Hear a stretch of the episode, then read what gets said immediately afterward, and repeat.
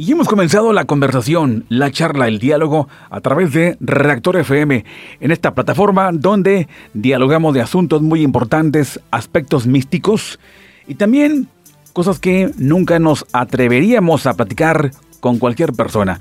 Así que toda la gente que me sigue en otras partes del mundo, en otros continentes, en otros lugares, bienvenidos.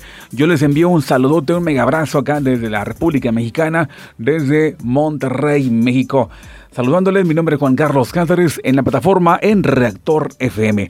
Hoy charlaremos, hoy platicaremos sobre un asunto importante que también es muy común y nos pasa a todos en general, sin lugar a dudas, a ninguno, ninguno queda en excepción.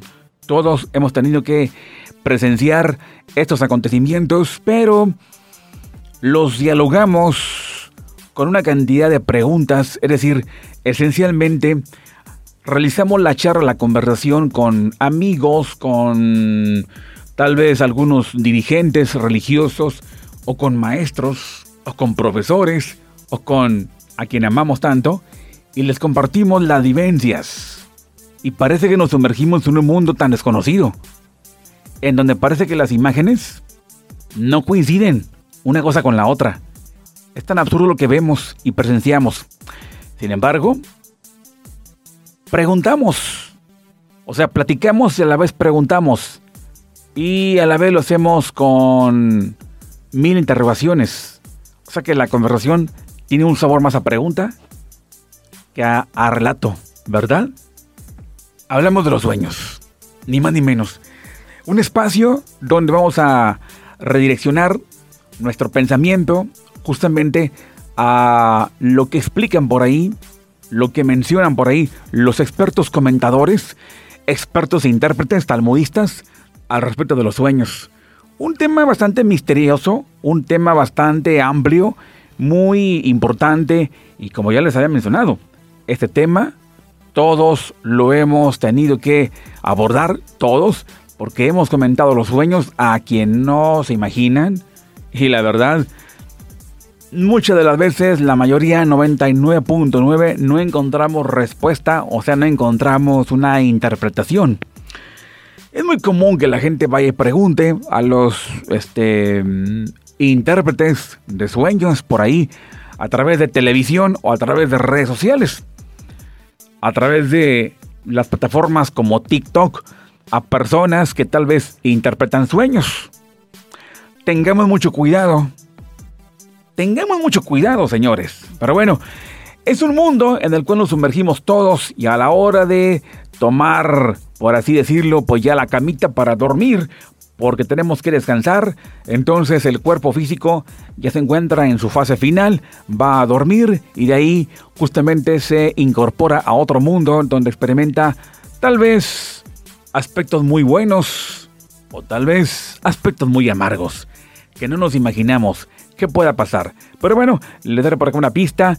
Y antes de todo esto, quiero mandar un saludo a la gente que me sigue. Gracias a los amigos de todos los países, amigos de América Latina, de Estados Unidos, de Centroamérica, de otros países que continúan por ahí captando los contenidos de podcast en Reactor FM. También por aquí quiero mandar un saludo a Elan. Saludos también a Juan Guerra desde Juárez, Nuevo León, a Gracie. También saludos a Maguito, también por ahí saludos a Jairo. Y a mucha gente que me, ha seguido por tanto tiempo, muchas gracias. Aquí estamos, aquí permanecemos en contacto, en diálogo con todos ustedes. Y bueno, vamos a continuar por acá en este tremendo, el contenido más que todo, en ese diálogo y lo más importante. Así que ustedes también por ahí compartan el podcast, les sugiero que por ahí lo distribuyan y lo platiquen por ahí con personas que ustedes conocen o que pues están interesados en conocer ampliamente este otro mundo.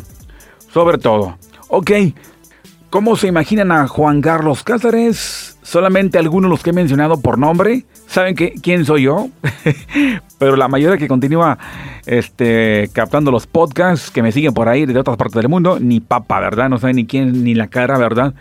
Pero bueno, te mando desde acá un mega abrazo desde Monterrey, México. Estaré por acá leyendo, porque estoy leyendo de hecho, y me voy a estar basando en esta ocasión, y del cual recomendé este, este libro, del cual estoy leyendo el libro de Rasmoti Segal, Raf Moti Segal es el autor del libro Interpretación de Sueños, o en hebreo el Sefer Ahalomot. Sefer Ahalomot, el libro de los sueños, o perdón, la interpretación de los sueños, un libro con pasta roja de Raf Moti Segal. Raf Moti Segal lo pueden encontrar justamente en algunas librerías judías y cómprenlo. Les recomiendo que lo lean, le den una checada y trae aspectos muy importantes, muy buenos, como también trae una serie de recomendaciones impresionantes. Damas y caballeros, somos seres humanos, somos personas que pensamos cotidianamente. Que cada día tenemos pendientes, preocupaciones, tenemos anhelos, también tenemos eh, algunas represiones. Nos quedamos con las ganas, nos quedamos con los deseos, y muchas de las veces no se cumplen por falta de recursos, por falta de tiempo, por falta de decisión, por falta de valor, por falta de seguridad. No realizamos aquello. Entonces todo se va acumulando. Todo se va acomodando aquí en nuestra psique. Y tal parece que nosotros, nosotros tenemos una memoria, como lo tienen las eh, PC, una memoria, pero esta memoria parece que no termina de llenarse. Continúa y continúa todos los días acumulando imágenes, pensamientos. Las piezas psíquicas se acomodan, se van acumulando.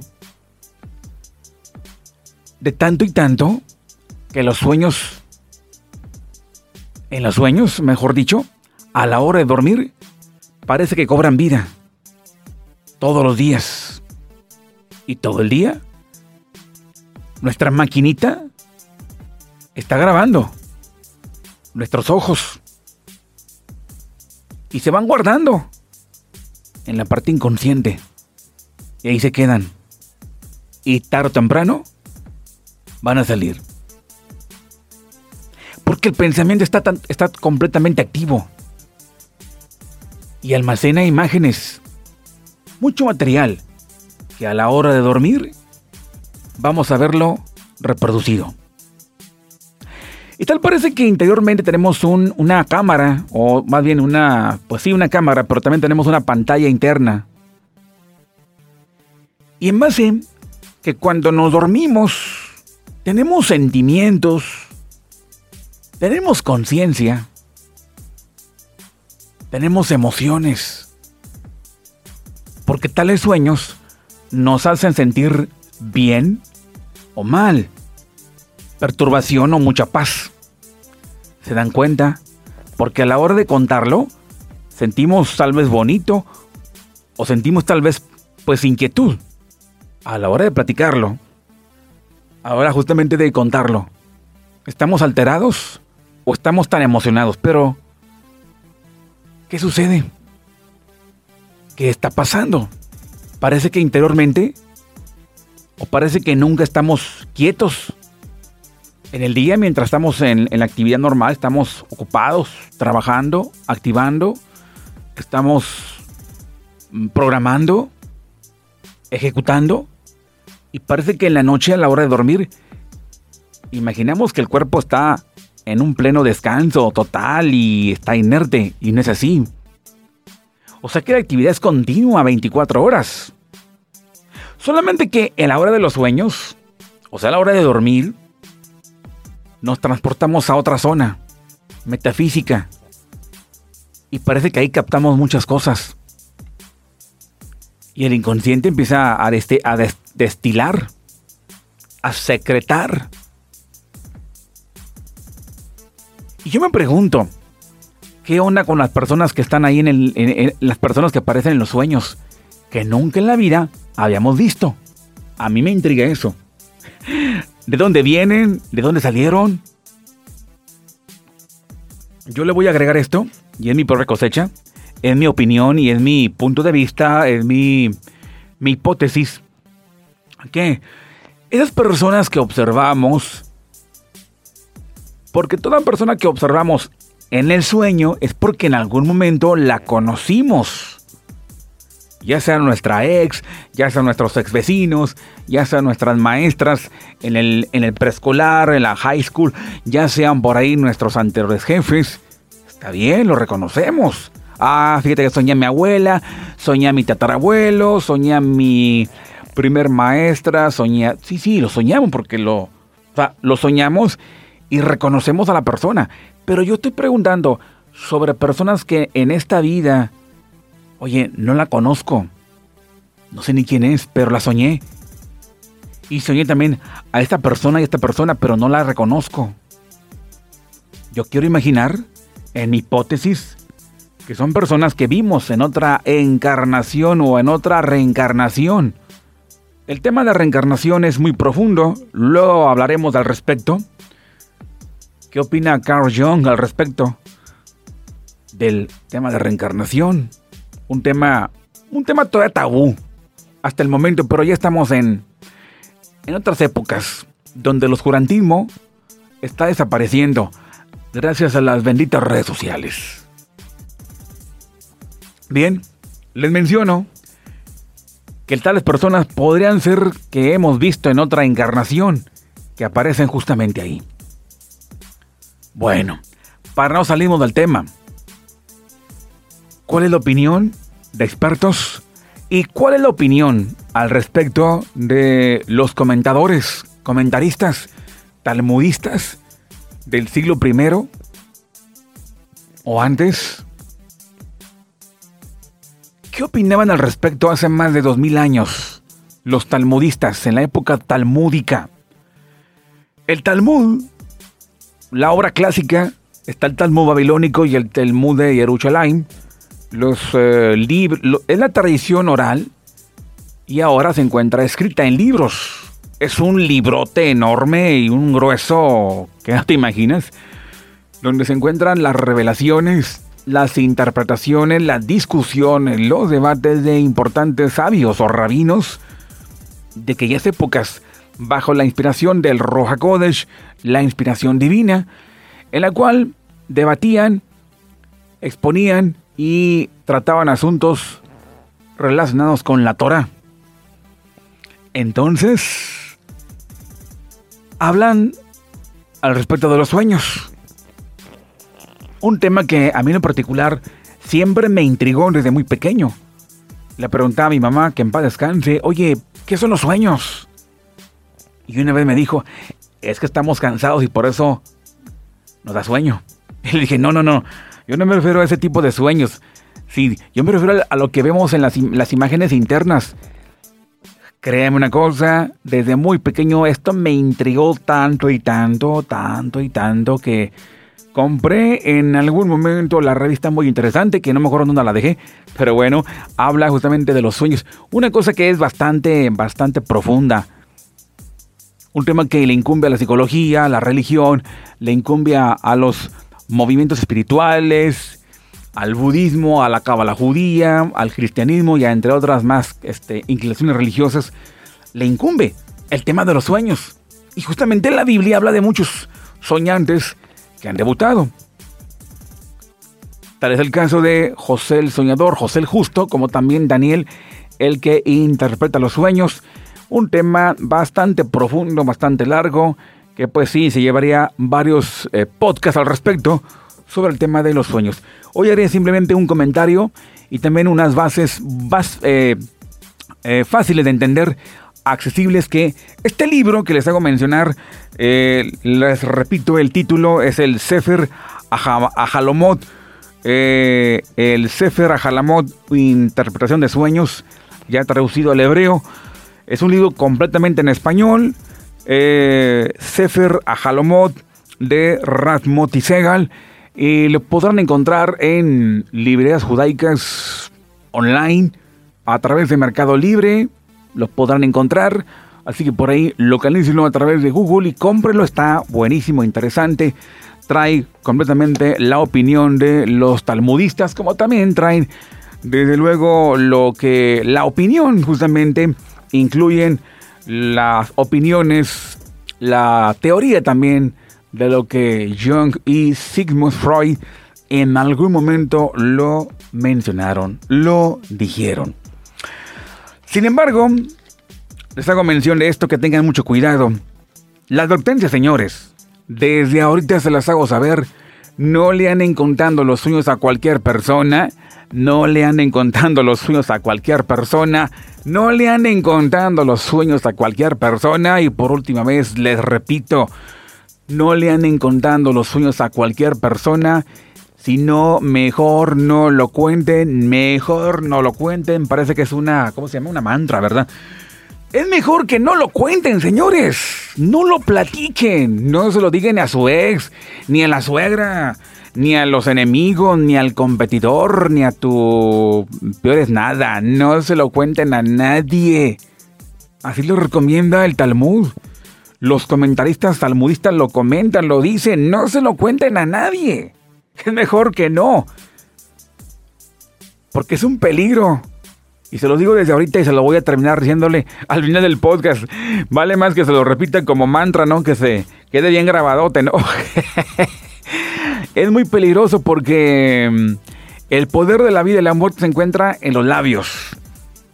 Y una persona, una persona dedicada a, lo psíquico, una persona dedicada a una bruja o una persona dedicada que no sabe ni quién, no la conoces, te puede dictar el destino y eso sí se lleva a cabo, se hace realidad.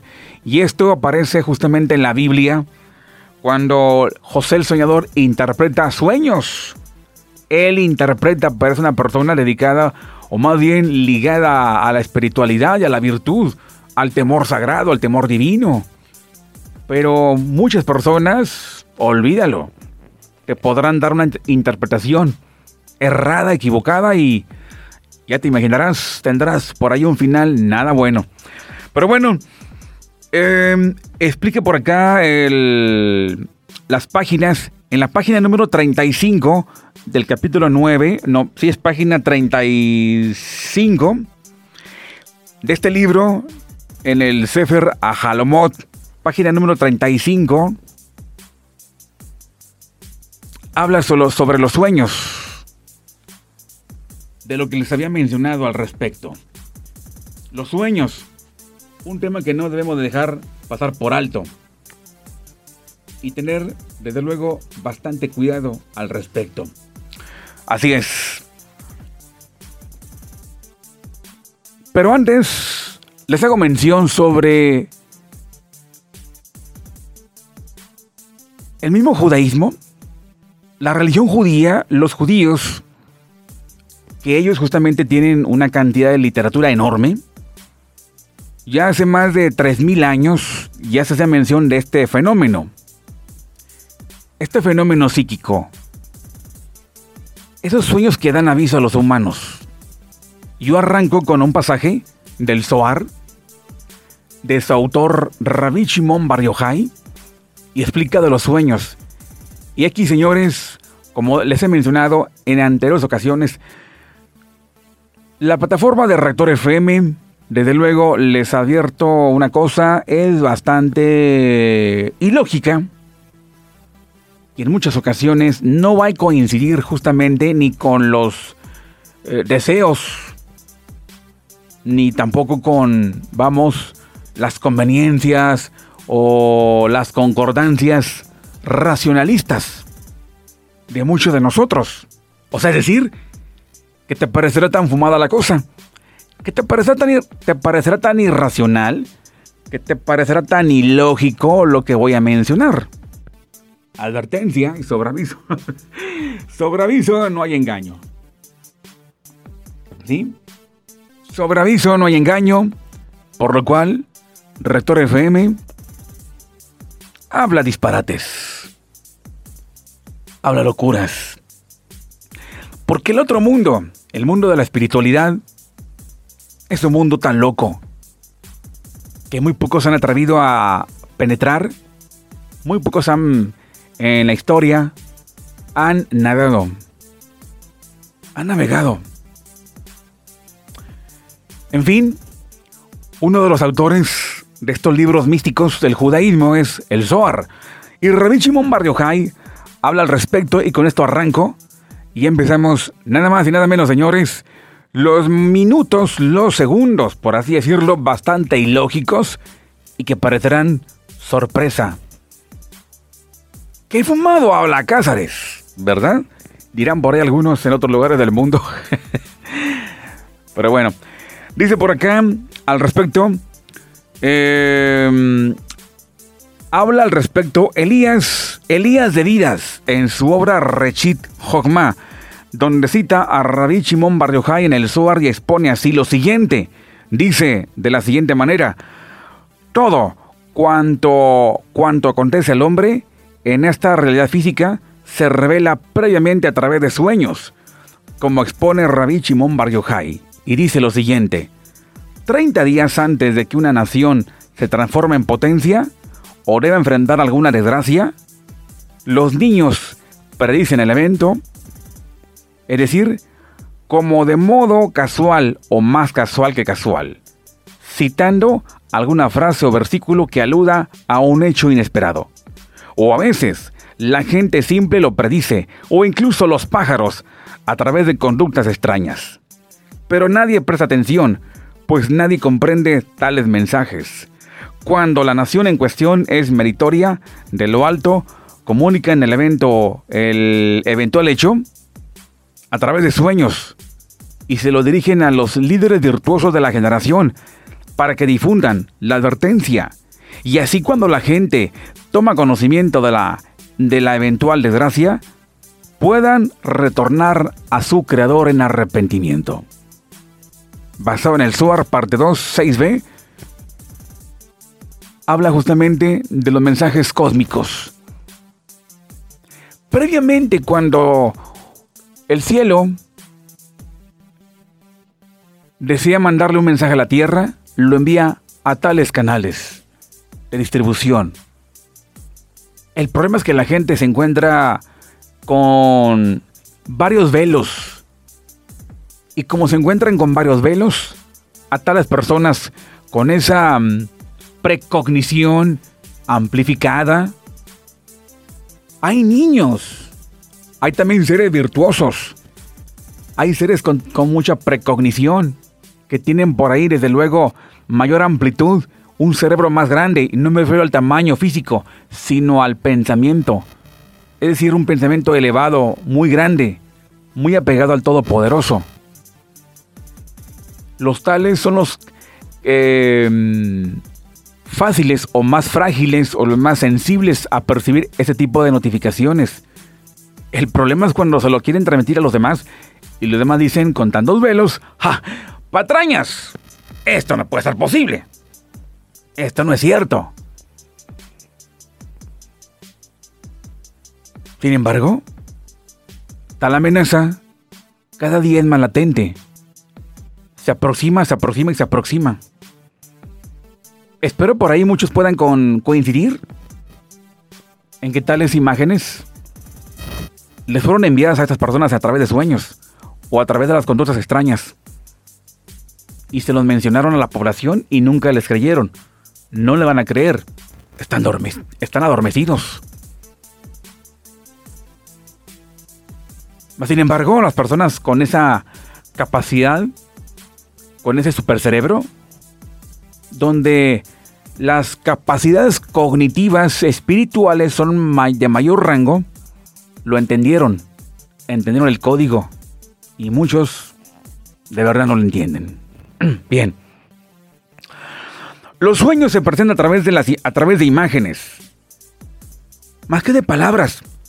Y las imágenes constituyen el lenguaje de los sueños. Las palabras son eh, privativas de quienes las comprenden en contraposición. Las imágenes son universales ya que no conocen eh, fronteras. Y similarmente, Rabbi Joseph Itz, eh, Itzhak eh, un maestro talmudista, expone la diferencia entre una canción con letra y una melodía sin ella. Dice, el concepto palabra se relaciona con revelación hay palabras del habla y palabras del pensamiento.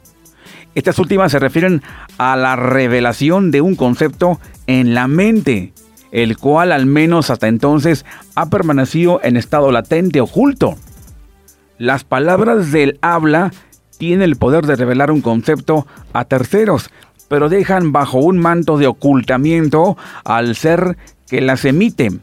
Las palabras del pensamiento, en cambio, son impenetrables para otros, pero sumamente reveladoras para uno mismo. A este nivel pertenecen las melodías puras, aquellas sin palabras, que fluyen de lo más profundo del ser, tal como las imágenes oníricas son reflejo de la psiquis de la persona, un nivel que las palabras, siquiera palabras del pensamiento, podrán jamás revelar. Y no en vano, Sigmund Freud define los sueños como el camino directo hacia el inconsciente. Tanto Freud como especialmente Carl Jung reconocen la naturaleza simbólica del lenguaje de las imágenes de los sueños y sobre la base de los fundamentos establecidos por los sabios del Talmud y obras posteriores basadas sobre aquel, pues compusieron sus propios temas de interpretación. De hecho, en su interpretación de los sueños, hay una nota al pie donde Freud cita una edición del año 1848 de la obra de Rabbi Shlomo Almoli literalmente en ese segmento de interpretación de sueños, publicada por primera vez bajo el título de Mefacher Halmin, que consiste en una presentación sistematizada de la simbología onírica que ofrece el Talmud, más precisamente en el capítulo 9 del Tratado de Barajot, y he de destacar que la citada obra de Almoli vio la luz en numerosas ediciones, la primera de las cuales, la de Salónica, fue en 1515, algunos siglos antes de, pues, de la obra de Freud. Ahora, regresemos a las imágenes. El tema central, mientras le doy trago al agua. Bien, las imágenes constituyen el lenguaje de los sueños y tal como lo analizaremos en el apartado, en diferentes significados para sueños idénticos. Las imágenes oníricas, los símbolos que visualizamos en nuestros sueños, tienen significados distintos según cada soñante. Y de hecho, así lo plantea el Talmud en el Tratado de Barajó 57a y ofrece varios ejemplos entre los cuales citamos el siguiente. Fíjense nada más. Dice, el que sueña con granadas partidas al medio, si es un sabio que aguarde adquirir mayores conocimientos de Torah, como les pone el versículo, te daré de beber vino aromático, jugo de mis granadas, expresiones que aluden a la Torah. Y ahora, señores, recemos al tema central, las imágenes de los sueños, ya que las tales constituyen el lenguaje de los sueños, y tal como lo podremos analizar más adelante. Las imágenes oníricas, los símbolos que visualizamos en nuestros sueños, tienen enormes significados.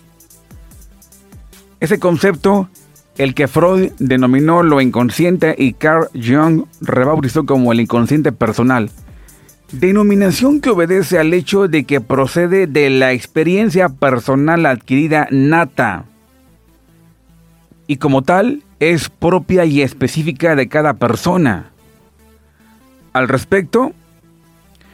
En el Talmud, en el Tratado de Barajot, capítulo 9, expone que hay símbolos, eh, símbolos oníricos universales, comunes a todos los seres humanos, lo que Carl Jung define como los arquetipos del inconsciente colectivo. Pero también están las subdivisiones del citado inconsciente colectivo, que son los, los subgrupos de gente afín. Estos subgrupos tienen determinados códigos que les son propios y tienen un valor y son comprensibles como tales solo entre ellos. Por ejemplo, en la India, donde las vacas tienen un estatus de sagrado, igual que los corderos en el antiguo Egipto. Por lo tanto, para un, para un nativo de la India, soñar con una vaca tiene un significado tan propio y específico de su comunidad, diferente del que podrá tener una persona en el mundo occidental. Lo mismo es aplicable a los códigos que rigen entre grupos de adolescentes, los cuales son válidos para ellos y entre ellos y por lo tanto, si un adolescente sueña con una imagen asociada a alguno de tales códigos, el significado de dicho sueño estará en función del marco de códigos en el que, el adolescente se desempeña. Sin embargo, siglos antes de que Jung, el Talmud estableció que los símbolos oníricos deben, deben de interpretarse dentro del contexto en el que se manifiestan. Así, por ejemplo, el significado de soñar con un gato dependerá de la cultura a la que el soñante pertenezca y expone que si el soñante se encuentra en un lugar donde gato se dice, por ejemplo, chunra, el sueño se realizará como un canto placentero.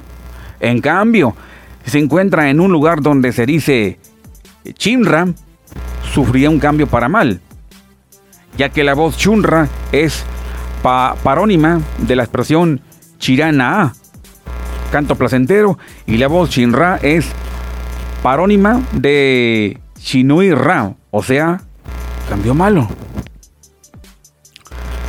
Mucho antes de que Jung se manifestara, los maestros salmodistas expusieron que Adán, el primer hombre, era una especie de sinergia, la suma de las almas de la humanidad, la expresión máxima del inconsciente colectivo de toda la humanidad. La transgresión de Adán produjo la caída espiritual de las almas, la cual continuó su curso que a partir de la Torre de Babel la humanidad se disoció definitivamente para reagruparse en naciones, cada una con su propia lengua, con su propia idiosincrasia, con sus propios códigos, cada cual su grupo del inconsciente colectivo representado por Adán. Ahora, esa capa de registro de experiencias eh, psíquicas a la que Carl Jung denomina el inconsciente colectivo, descansa sobre otra capa, todavía más profunda, y se llama el inconsciente primordial. Está formado por las experiencias primordiales previas aún a la creación de la humanidad y previas aún a la, a la misma creación del universo. Como les pone el Zohar, el libro del esplendor, que dice así, el Supremo se fijó en la Torah y creó el mundo. Y ese mismo concepto alude a la Torah en su primera palabra, Berechit, que generalmente traducida como Génesis o en el principio. Sin embargo, la primera letra de dicha palabra B, en vez de significar en bien, puede significar con o con el principio, donde principio está aludiendo a la Torah misma, de modo que el significado sería que con el principio, con la Torah, Él creó el universo. Es decir, el universo fue concebido a través de la lente de la Torah y creado a través del molde de la Torah y esa línea, la voz, el principio, puede tomarse en dos acepciones, en sentido temporal como primero, porque la Torah antecedió al universo. Sin embargo, en el sentido cualitativo de fundamento, puesto que la Torah constituye el fundamento de toda la creación. El principio. En el principio creó Dios los cielos y la tierra. En ese principio hay una capa, la capa primordial, o el inconsciente primordial. Hay registros bastante profundos, muy profundos.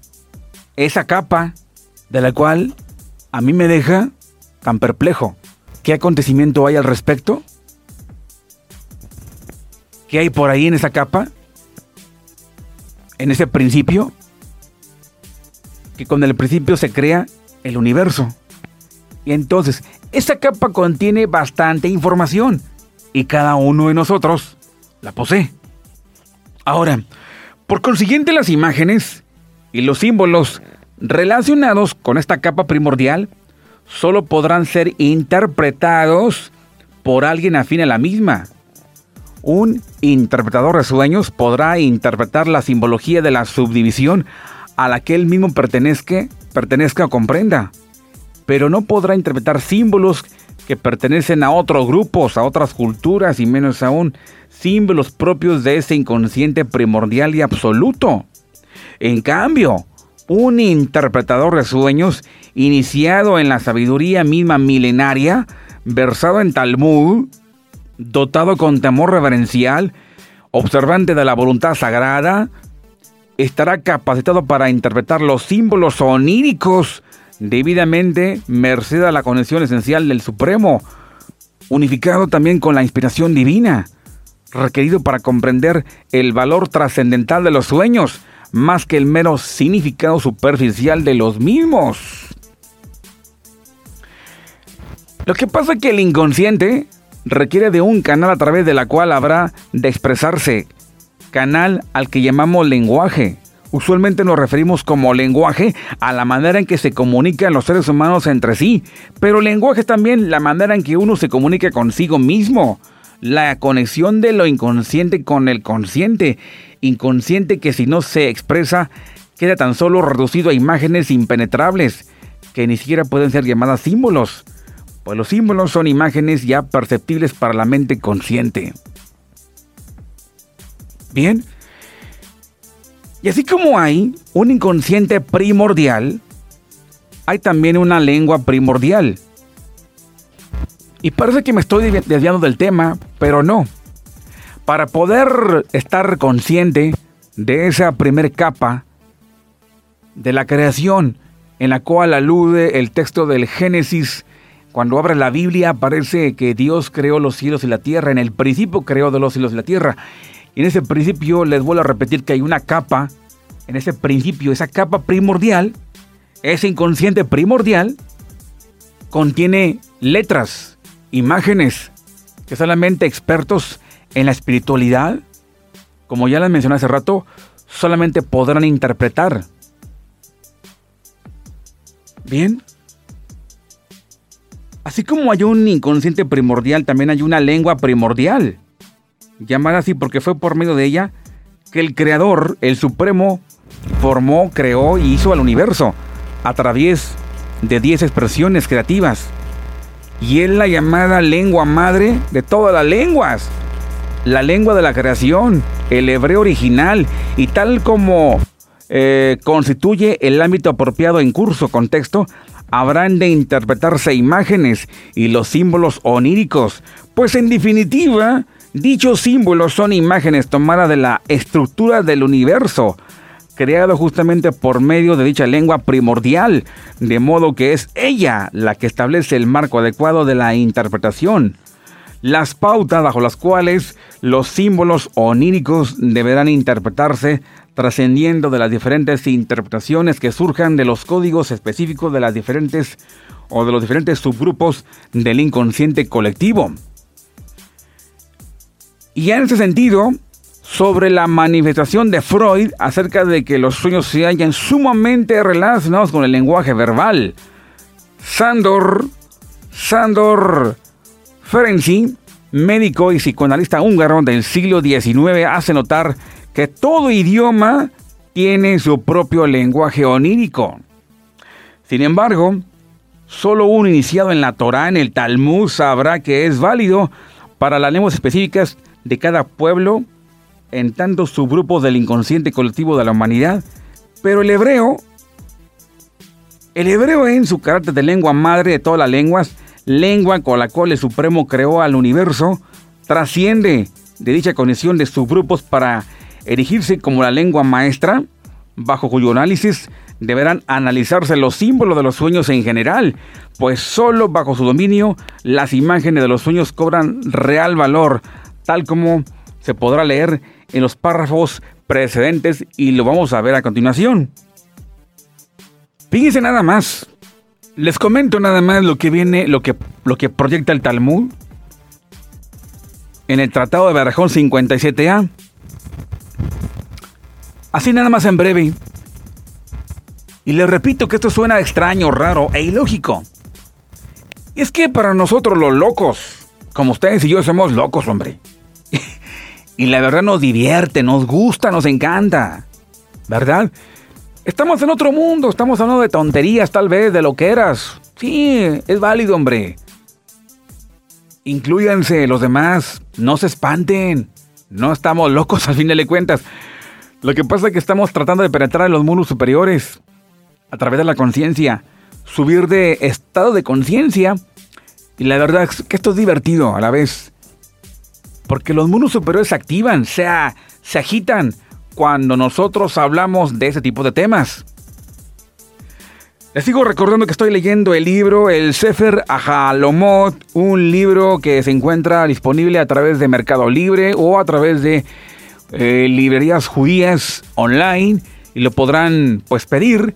Está bastante interesante, les va a gustar, es un libro recomendable por, de, de mi parte y esto nos va a ayudar bastante para poder tener mucho cuidado. Y les repito, señores, no le anden contando los sueños que ustedes sueñen, cuando tengan un sueño raro, un sueño muy perturbador, no se lo cuenten a nadie. A nadie. a nadie, señores. Expone el Talmud un ejemplo. Y dice así. El que visualiza en un sueño manteniendo relaciones con una mujer comprometida que aguarde obtener conocimiento de la Torah. En Barajón 57a. ¿Pero qué significa todo eso? ¿Soñar con una mujer comprometida? ¿Manteniendo relaciones sexuales? ¿Alguien ha tenido, ha soñado con una mujer ajena y teniendo relaciones sexuales? El Talmud responde, dice, que aguarde conocimiento de Torah sin embargo, ese tipo de sueños son justamente para quienes han seguido la Torah, el Talmud, son estudiantes. Estudian Torah, estudian Talmud, Zohar, Kabbalah, y de repente sueñan con una mujer y que están teniendo relaciones sexuales. El Talmud dice o interpreta así, que aguarde más conocimiento de Torah. Es decir, que los sueños no son literales, no son justamente así. Se tendrán que interpretar. Es un mensaje dirigido a eruditos. Un mensaje dirigido a iniciados, talmudistas. Exactamente. Pero si el sueño lo tiene, por ejemplo, una persona de otra, vamos, otro grupo étnico, otro grupo étnico en el mundo, allá en Alaska, en las Amazonas, en México, y que no pertenezca al circuito talmúdico, o sea, que no estudie Talmud, tendrá otro significado. Es por eso que cada subgrupo tiene mucho que ver. La interpretación de acuerdo a cada subgrupo, de acuerdo a cada etnia en este gran inconsciente colectivo. Las letras de la lengua madre, la lengua hebrea, tiene un efecto importante en esa capa primordial. Y los versados en esto lo podrán entender perfectamente cuando haya que decir al respecto de los sueños. Bien, vámonos rápidamente, damas y caballeros, a través de Reactor FM con más de todo esto. Los sueños. Ahora como personas, yo les transmití por acá un pequeño compendio, unos datos extraídos del SOAR, parte de lo que eh, expone Freud, parte de lo que expone Jung, un poquito nada más, no mucho, tiene mucho que ver. Y ahora vámonos con la otra parte yo le llamaría la parte práctica para nosotros. ¿Qué podemos hacer al respecto cuando hay sueños perturbadores? Malos, por así llamarlo. Tiene mucho que ver, señores, la cantidad de pensamientos e imágenes que circulan justamente en nuestra en nuestro cerebro durante todo el día. Esto se encuentra ubicado en la Biblia, esto se encuentra ubicado también en el Talmud, se encuentra ubicado también, y desde luego Sigmund Freud lo afirma. Tiene mucho que ver todo esto. Así que mm, esto es no para que lo hagamos menos. Vamos a ver de qué se trata. Vámonos rápidamente a la parte práctica. En propias palabras de Freud dice que los sueños son el primer eslabón de una serie de formaciones psíquicas. Su valor es más teórico que práctico y nos pueden ayudar a explicar la génesis de las fobias, neurosis e ideas obsesivas. Cada sueño se revela como una formación plena de sentido a la que cabe asignar un lugar preciso en la actividad consciente. Bien, ¿tú qué has soñado? Bueno, perdón, ¿qué has pensado durante todo el rato? En el día. Esto que menciona Sigmund Freud aparece en la Biblia, en Daniel capítulo 2, verso 29. Cuando el profeta joven le interpreta al rey los sueños. Y le dice, estando tú, oh rey, en tu cama, te vinieron pensamientos por saber lo que había de ser en lo peor venir. O sea, te llegaron pensamientos por saber lo que había de pasar en el futuro. Y el que revela los misterios te mostró lo que ha de ser. Ahí está. Coincide justamente con lo que afirma Sigmund Freud. El rey, o sea, Nabucodonosor, le llegaron pensamientos, tanto, tanto, tanto, tantos y tantos pensamientos que rotaron en su cerebro y a la hora de dormir explota todo. Si se fijan, cada uno de nosotros podemos cambiar el destino. Lo que pasa es que lo fabricamos. Las piezas psíquicas en el mundo, en el mundo, vamos, en el mundo natural, en el mundo real, o vamos a llamarle en el mundo cotidiano, en el día. Luego se va a los sueños. y luego de los sueños se va a la interpretación errada. Y de lo errado, ¿para qué te cuento? Es que nosotros creamos nuestro propio destino, le damos una formación. Por eso, señores, cuidado. ¿A quién le cuentan los sueños? Cuidado con qué están pensando. ¿Y por qué no pensamos mejor, mejores cosas? No le hagan caso a la mente. Cuando los pensamientos se vuelven tan obsesivos, tan continuos, en la noche se van a manifestar por ahí, se van a ver reflejados. Y les repito el pasaje de Daniel 2.29. Estando tú, oh rey, en tu cama, te llegaron pensamientos por saber de lo que había de ser en el porvenir o en el futuro. Y el que revela los misterios te mostró lo que había de ser. Ahí está perfectamente. Es decir, como dicen algunos, como dicen los cristianos, es bíblico. Es bíblico, exactamente. Así como lo afirma Sigmund Freud, como lo dice el profeta Daniel y como, o ya, lo hemos entendido. Somos los co-creadores. Somos los fabricantes de, nuestra propia vida. ¿Cuál sería tu destino? ¿Cómo te gustaría que fuera tu destino futuro? Para bien, ¿verdad? Pues a echarle ganas, a pensar de lo mejor, a pensar positivo, a pensar de acuerdo a la voluntad sagrada. Y cuando los seres humanos se incorporan a la voluntad del Altísimo, entonces los pensamientos más sagrados y los pensamientos más, ¿qué te diré? Los mejores pensamientos van a ser presentados justamente en los sueños y vienen por ahí las buenas interpretaciones. Bien, vámonos a la práctica ahora. De acuerdo al Talmud en el Tratado de Barajot capítulo 9 dice, Rabbi Hizda afirma lo siguiente, dice que todo sueño es significativo, excepto los sueños que uno experimenta durante un ayuno. Otra versión de Rabbi Hizda que dice, un sueño sin interpretar es como una carta que nunca fue abierta. Y póngale mucha atención a esto, por eso les dije, tengan cuidado, tengan cuidado, cuidado, cuidado.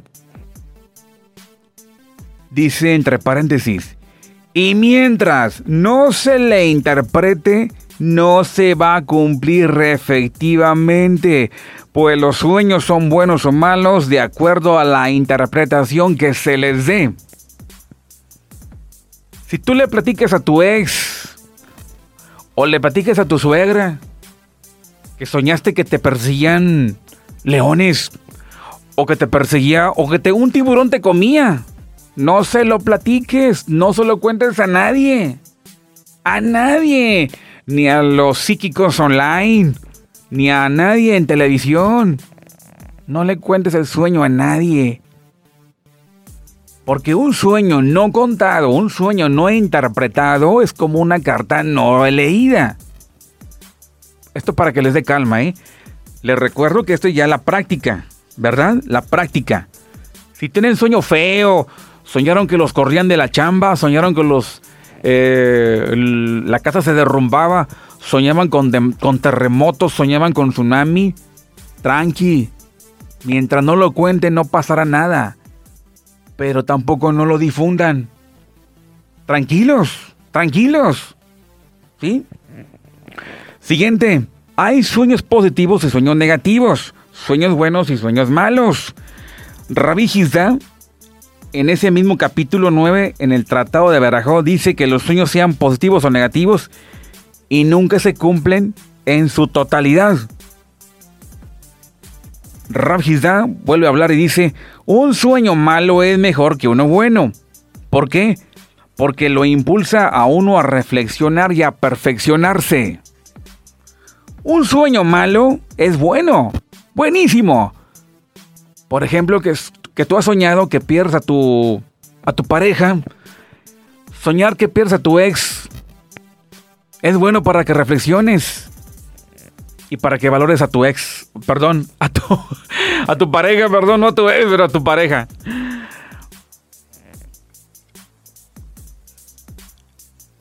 Como también hay pena y alegría derivada de los sueños. Rav también habla de esto. Dice, la pena que provoca un mal sueño es un castigo.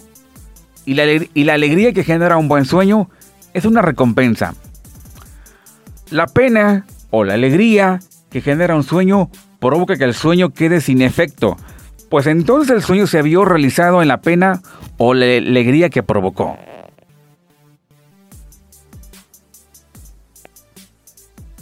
Mientras tanto, Rab Joseph dice, aún para un ciego como yo, la alegría que provoca un buen sueño es suficiente recompensa. Pero Rafizda dice también, fíjense lo que dice en este tratado talmúdico, dice, un sueño malo es peor que un latigazo, ya que este genera mucha preocupación.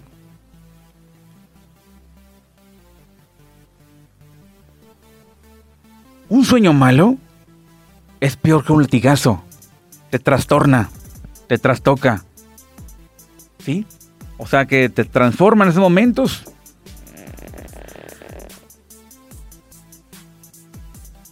¿Y esto? ¿Qué le podemos hacer? Este sueño malo que es peor que un latigazo. Hay una opinión talmúdica que afirma que un sueño malo es como un latigazo, pero es una forma de expiación.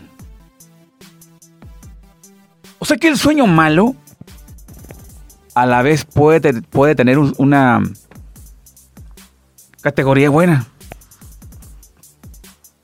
Acuérdense que dentro del mal también está el bien y dentro de lo bueno también está el mal. Bien. Los sueños, señores. Les comento sobre los sueños que son, como les mencionaba al principio, hay sueños que parecen absurdos, que no entendemos. Pero son como... Eh, como el trigo con la paja. Cada sueño contiene banalidades. Cada sueño contiene un comunicado del cosmos. Pero cada sueño es como, dice aquí, como la paja con el trigo. ¿Sí? ¿Qué tiene que ver la paja con el, con el trigo con los sueños? Así es como es imposible encontrar trigo sin paja. De la misma forma, es imposible experimentar un sueño libre de banalidades. Es decir, que dentro de eso absurdo que vemos en los sueños, hay un cierto comunicado para nosotros. Tiene mucho que ver lo versado, lo erudito que eres en la luz. Lo versado, lo erudito en la luz en el conocimiento sobre lo divino, en donde tú podrás darle una excelente interpretación. Para bien.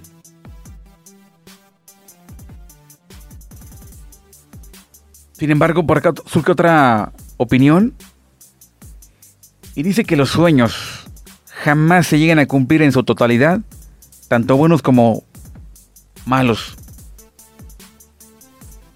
como buenos o como malos. A la vez, yo creo que nos da calma. Y a la vez nosotros le estamos encontrando el lado positivo dentro de cada sueño que nos altera el, el orden, nuestra propia paz, que parece que se nos va cuando aparece un sueño de este tipo. Les repito, señores, cada sueño tiene un comunicado. Y contiene paja, es decir, contiene cosas absurdas, que parece que no tienen nada que ver. Sin embargo, tiene un comunicado. Les repito que son los sueños banales, todos los sueños son banales, pero hoy hay un comunicado. Espero poco a poco, cuando el ser humano pues absorba los conocimientos se ligue de una forma entera completa a su creador. Entonces va teniendo mayores conocimientos sobre el poder divino, sobre los altos misterios. Sin embargo, si nadie, si muchos no son versados en ese tipo de, eh, de espiritualidad, por lo menos haz algo que es básico. No se lo cuentes a nadie.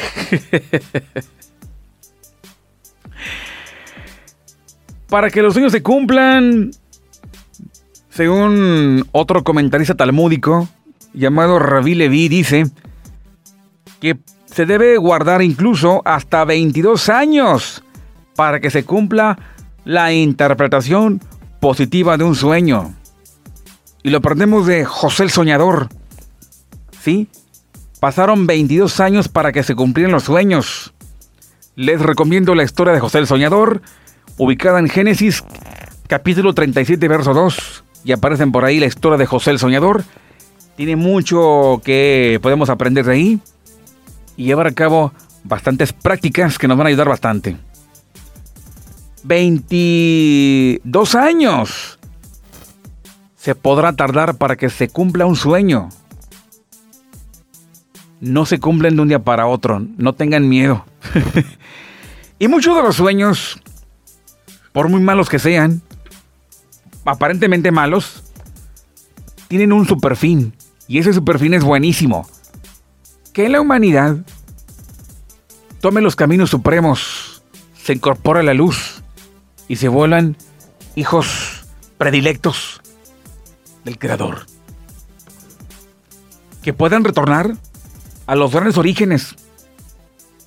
Y los orígenes justamente se encuentran arriba, allá, donde está justamente la mayor cantidad de fuerza superior, de fuerza divina. Los mundos superiores. Todos los sueños poseen ese punto especial de gran eh, virtud, como también de gran poder sagrado, de gran poder divino. El favor sagrado, el favor de Dios, el Todopoderoso se encuentra a través de los sueños buenos, pero más sobre todo los malos. Porque debido a eso, el ser humano experimenta terror. Y el único objetivo primordial en este caso es que el ser humano se funda con su propio creador. Y tome el libro en sus manos, tome el oráculo sagrado, que lo lleva justamente a pisar los terrenos superiores, es decir, los grandes estados de conciencia.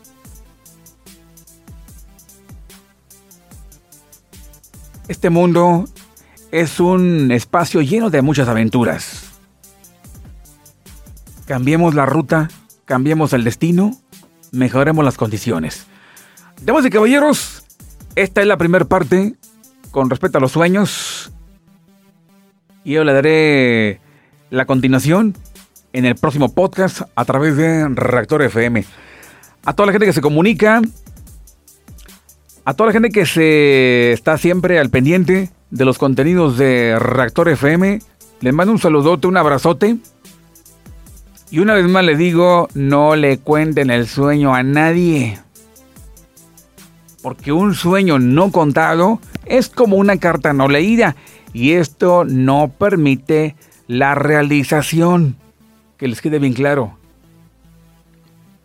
Así es.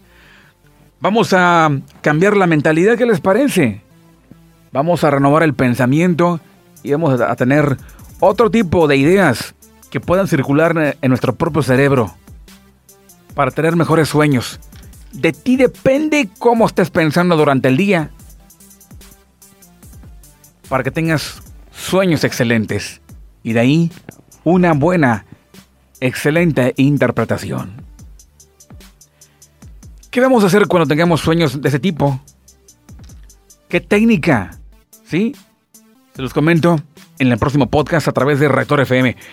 Un abrazo regio para todos. Saludándolos desde México, saludándolos de acá desde Monterrey. Un abrazote regio. Gracias a los amigos que nos distribuyen a las distintas plataformas como eh, Google Podcast, Apple Podcast, Spotify, Anchor. Gracias. Yo me despido. Que tengas un excelente momento. Gracias. Soy Juan Carlos Cáceres en Reactor FM. Y por supuesto, comparte este podcast.